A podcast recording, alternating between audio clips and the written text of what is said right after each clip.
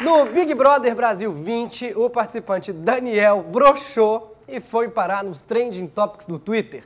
O Daniel, aquele que parece um Golden Retriever humano, foi para foi para baixo do edredom com a Marcela, ex-futura campeã. Depois de um, de um tempo, ele falou: Não, não vou conseguir. Na sequência, a Marcela soltou aquele famoso palavrão que eu vou abreviar como PQP. Parece que o Daniel consegue armar o barraco. Armar a barraca não é com ele. Teve gente falando que a gente não podia rir desse assunto porque todo homem já broxou. É verdade. Broxar, eu já brochei. Em rede nacional, na Rede Globo, nunca. Ele agora vai ficar conhecido como Big Brocha Brasil. O irmão do Daniel, até sobre outras coisas que já aconteceram na casa, postou nas redes sociais que o Daniel tem TDAH, transtorno de déficit de atenção. Pelo jeito, ele também sofre de TDSCC, transtorno de déficit de sangue no corpo cavernoso. Parece que na hora da prova da comida, o Daniel ficou de corpo mole. Fica aí, a gente ainda vai falar do presidente que ameaça revelar a fraude na eleição, do Alexandre Frota da Regina Duarte e para descontrair tem um pouquinho mais de Big Brother no final do programa. Eu sou Bruno Mota e o Diário Semanal começa agora.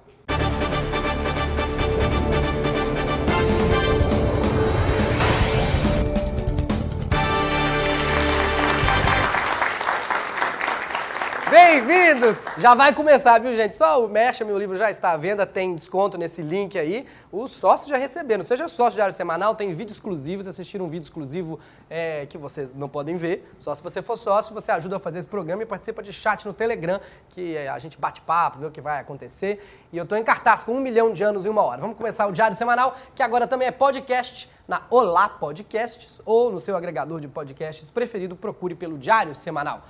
Vamos ao destaque de hoje. Brasil. O presidente brasileiro está nos Estados Unidos fazendo o quê? Eu não sei. Acho que é tipo uma turnê de stand-up.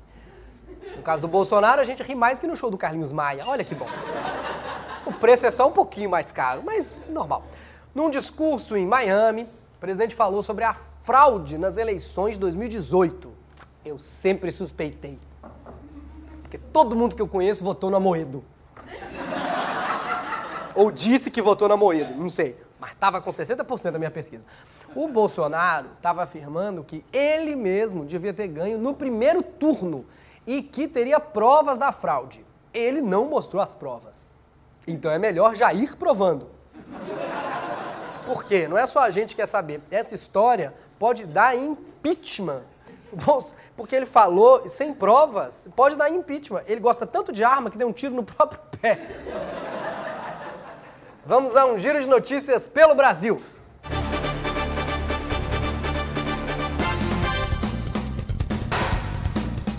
Em Budas Artes, um helicóptero da PM que levava um coração para transplante atingiu um poste de iluminação. O órgão não foi prejudicado com o incidente e foi recebido, o que me faz sentir autorizado para fazer várias piadas. O órgão seguiu para o paciente que ia fazer o transplante de coração. A tripulação do helicóptero seguiu para fazer um transplante de cueca. Que bom que era o coração, porque se fosse o intestino, tava todo cagado. Não ia chegar inteiro. Imagina essa equipe de resgate perguntando: vocês estão bem? Eles mais ou menos, o coração tá na boca. Por causa do susto? Não, porque a mala abriu, o coração foi parar na boca daquele cara ali, ó. Na segunda-feira, a bolsa despencou e o dólar disparou. A bolsa de valores teve a maior queda em 20 anos. O real está caindo tanto que já pode chamar de ligação da TIM. Por que não anunciam nesse programa? Eu fico tão intrigado. Eu vou dar uma explicação técnica, é, economística, de por que, que o, o, real cai quando, quando a bolsa quebra. As pessoas, às vezes a pessoa fala, eu não consigo entender muito de economia. Como para apresentar esse programa, já fiz vários cursos livres e, enfim, vou explicar, é só entender. É, o real está dentro da bolsa. A bolsa quebra, o real cai. Toda mulher sabe. O TSE identificou pelo menos sete assinaturas de pessoas mortas na lista de criação do partido Aliança pelo Brasil. O senador Flávio Bolsonaro, filho do presidente, minimizou o assunto e afirmou que se trata apenas de alguns erros no preenchimento. Flávio, erro é escrever impressionante com C. Gente morta assinando lista é crime com K. Mas vamos combinar que é pra ficar assinando lista de criação de partido já tem que estar meio morto por dentro, né? Qual que é o problema também? Para o pessoal que é a favor da arma e morre de saudade da ditadura, nada mais normal que afiliar gente morta no partido. O Bolsonaro já teve funcionário fantasma, é normal que tenha eleitor fantasma também. Lacrei. Alexandre Frota, deputado federal. Tava usando aparelho, aí fica. Saiu do PSL, entrou no PSDB e já está criticando o novo partido. Ele está fazendo aquilo que sempre fez de melhor, que é o verdadeiro talento dele. Todo partido que ele passa, ele mete o pau sem dó. Tá prestando um serviço pro país. Que ele tá fazendo? Eu sou fã do Frota. Ele tá passando por tudo quanto é partido, desmascarando esse povo. É todo mundo igual, viu, gente? Ele começou na extrema direita, o PSL, tá? Foi pro PSDB, que é igual esse programa, mais em cima do muro. Daí, ele vai pro Novo, PMDB, PT, e no final ele funda o partido dele mesmo, o PSF, Partido do Só Frota. Com essa notícia, o Diário Semanal pergunta: o que dá pra falar num partido político que também dá pra falar num filme pornô? É o nosso novo quadro. Dá pra falar.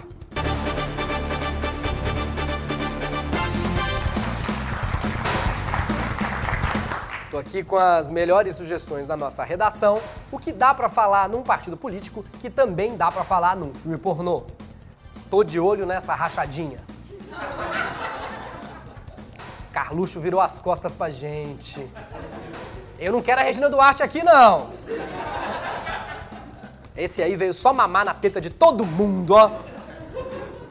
Aliança? Tô fora. Você é mais inclinado pra esquerda ou pra direita? Não, fica tranquilo, se não tiver bom, eu faço uma emenda. O Centrão já não tá aguentando a pressão. Essa urna já foi violada.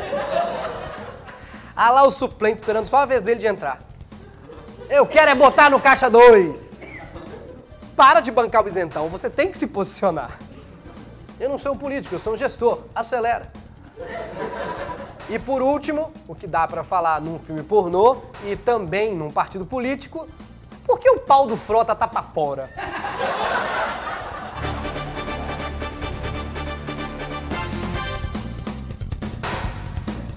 A atriz Regina Duarte tomou posse como secretária da Cultura, com a promessa, inclusive, de futuramente ser ministra. Por enquanto é uma mistura de secretária com ministra. A gente chama de sinistra. Termo técnico. O discurso de posse viralizou com temas polêmicos, um pouco desconexos. E para explicar tudo isso, aqui está ela, Regina Duarte.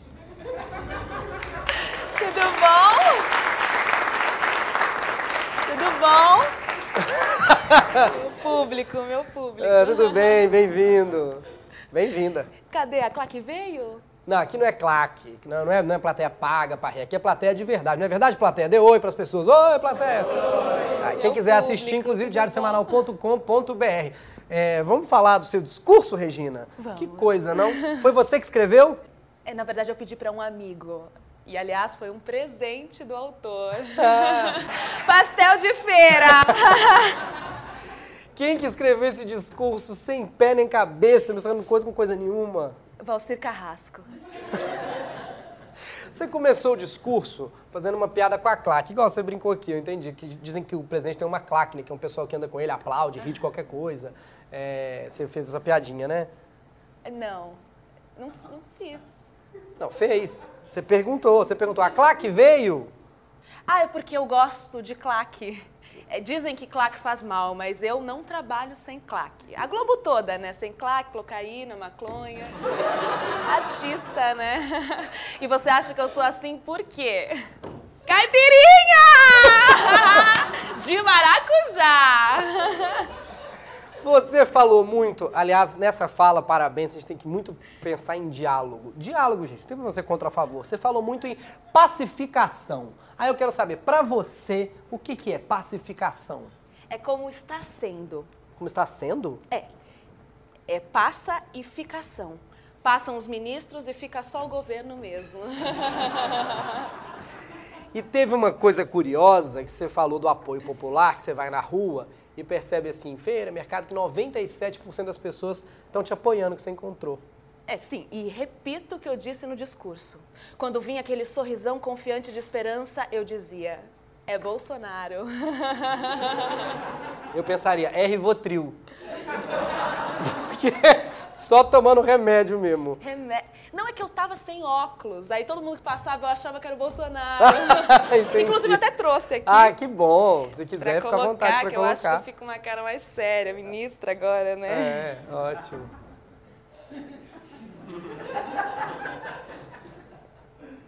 A gente não ia gravar com o Gentili hoje? É que ele tava sentado, eu achei que, é que não deu pra ver. Se ele tivesse em pé no abraço, eu tinha visto. Não, não tudo bem. Claro, tá ótimo. Obrigada. Bruninho! Adoro o seu trabalho, querido. Vamos seguir? Vamos. Eu quero saber, inclusive, já que você está aqui, vamos fazer uma pergunta mais séria. Você falou muito que deu a entender que tem uma guerra entre facções. É verdade que o Carluxo já até quer te tirar do governo? Já tem briga com você? Já. Foi uma condição que o próprio presidente impôs para que eu ficasse. Eu tinha que brigar com alguém para fazer parte, né? Senão ia parecer que eu não estava envolvido o suficiente. Missa das 10! Uh! E como é que foi esse começo? Como é que foi já o trabalho?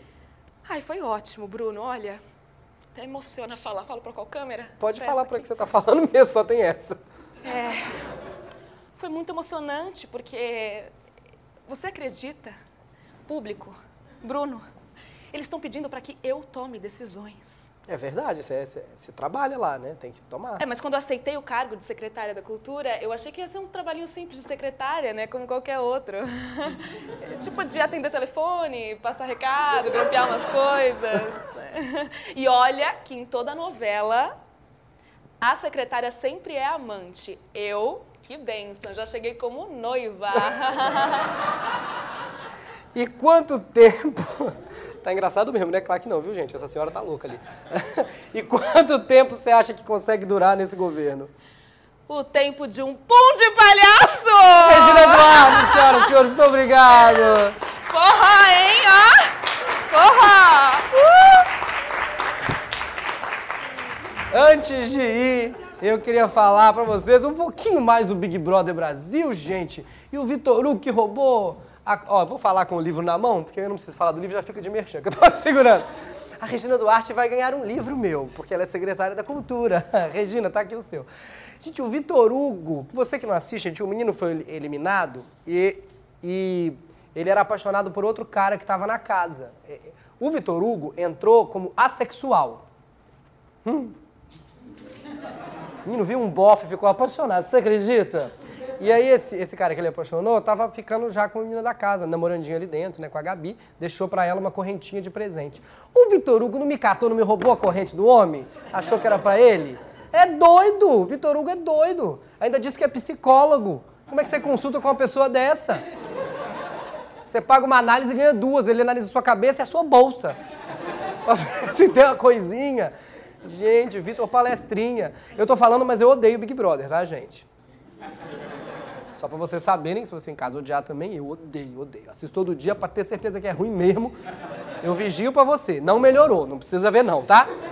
Ah, só pra lembrar, todo domingo agora, o nosso programa é Sem Política, é o Diário Semanal Pop. Toda quinta a gente fala de todos os assuntos, principalmente de política, mas no domingo a gente faz o Diário Pop. Esse foi o Diário Semanal. Muito obrigado pela presença de vocês. Se você mora em São Paulo, faz o Mic com a gente ou vem assistir diariosemanal.com.br. Tchau, gente. Obrigado. Se inscreve no canal.